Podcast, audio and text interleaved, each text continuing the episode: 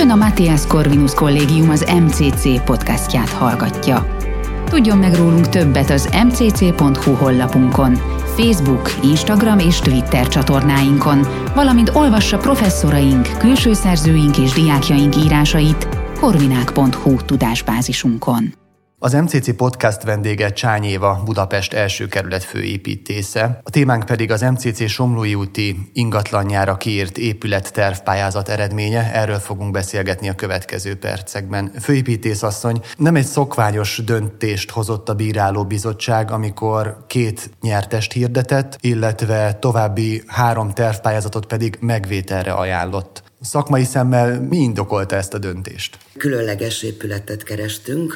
Úgy gondoltuk, hogy itt nagyon fontos a szimbólumteremtés, ami ugye az MCC szellemiségéhez is kapcsolódik. És két pályamű, ugye a két megosztott első díjas, tényleg torony magasan kiugrott a mezőnyből. Köztük inkább úgy mondanám, hogy már inkább építészeti ízlés kérdése volt a különbségtétel. Azért nem is került sor arra, hogy második és harmadik díjat kiadjunk, hogy jelezzük a nívóbeli különbséget a TEF pályázatokhoz képest. Viszont ugye voltak azért olyan TEF pályázatok, amik ha nem is teljes egészében voltak meggyőzőek, de nagyon sok olyan részelemet tartalmaztak, szép megoldásokat, amik adott esetben a díj nyertes továbbtervezése során segítséget adhat, és ugye, hogy etikailag ő felhasználhassa ezeknek a terveknek a építészeti tartalmát, ugye ahhoz szükséges jogilag a megvételük.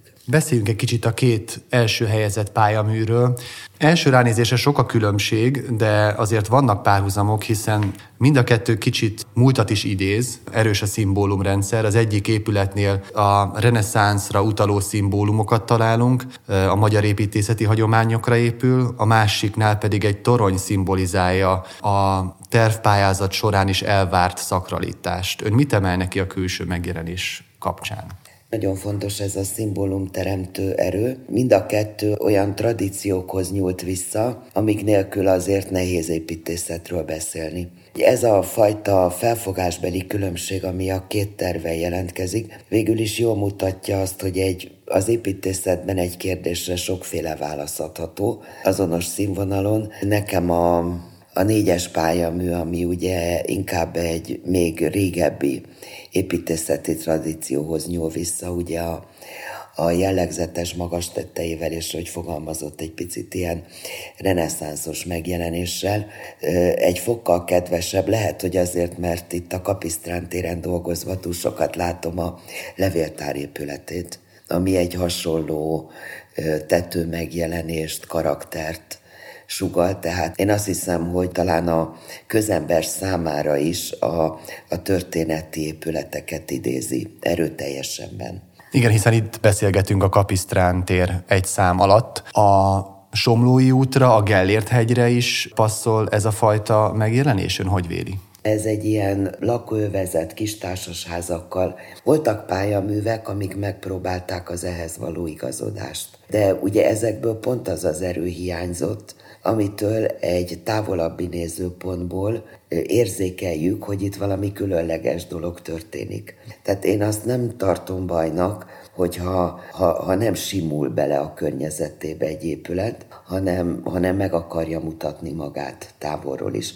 Tehát nekem, mint ugye, aki a települési önkormányzatot képviselte ebbe a pályázatba, különösen fontosak voltak ezek a távoli nézetek. Kértünk is ilyet a pályázóktól, hogy ábrázolják ilyen városi szövetbe beillesztve az épületet, és ott látszott igazán, hogy mennyivel erősebbek azok a pályaművek, akik inkább színvonalat hoztak, és nem egy szolgai alkalmazkodást. Nagyon fontos ugye a Matthias Corvinus kollégium számára a belső terek elrendezése is, hiszen egy olyan épületet vár el a pályázat kiírója, amely szolgálja az MCC tehetséggondozó nevelőprogramját. Ezt mennyiben teljesítik a nyertes tervek? Én azt hiszem jó színvonalon, ez tényleg egy különleges kiírás volt, és szintén érezhető volt a pályaműveken, hogy sokan ilyen átlagos oktatási intézményként képezték le a programot,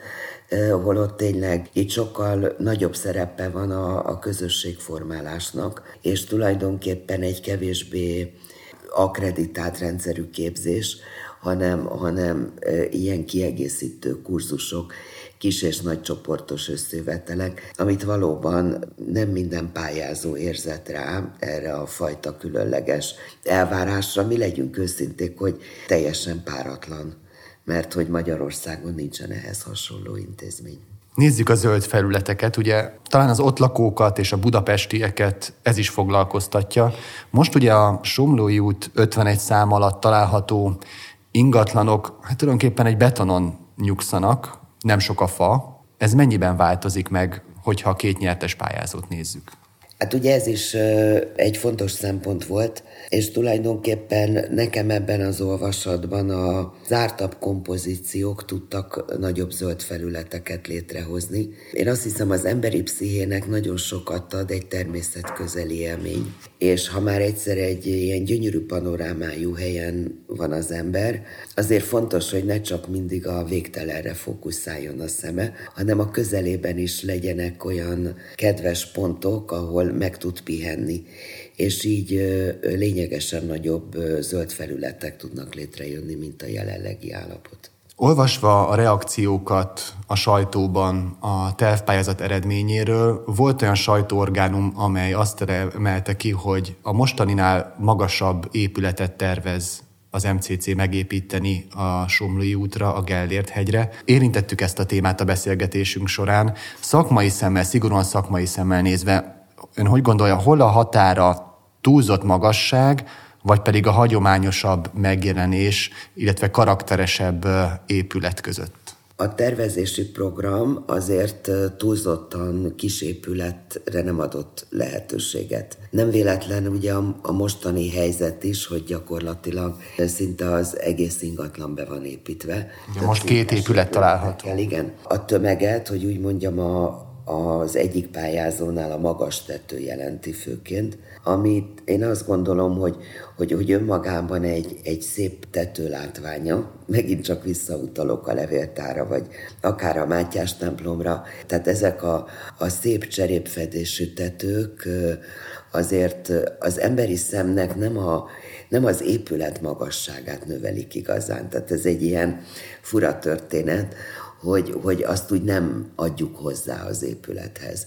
Tehát noha van egy kormányhatározat, ami ugye maximálja az építhető magasságot, én azt gondolom, hogy azért itt mind, mindkét épület, amelyik nyertes lett, alatta van ennek a határértéknek, és ennél számottevően kisebb épület magassága nem teljesíthető a program.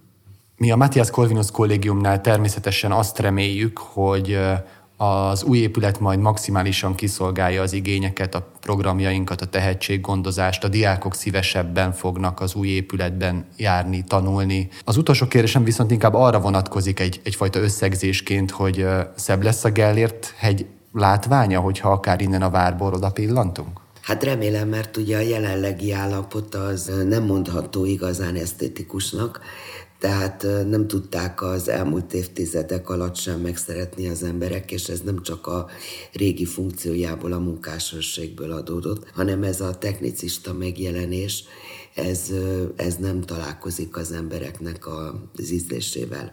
Azt hiszem, Churchill mondta, hogy először mi formáljuk az épületeket, utána az épületek formálnak bennünket. Én hiszek abba, hogy egy méltó szép épület visszahat a benne élők, dolgozók lelkületére, és azt a fajta igényességet váltja ki belülről is, mint amit maga az épület jelent.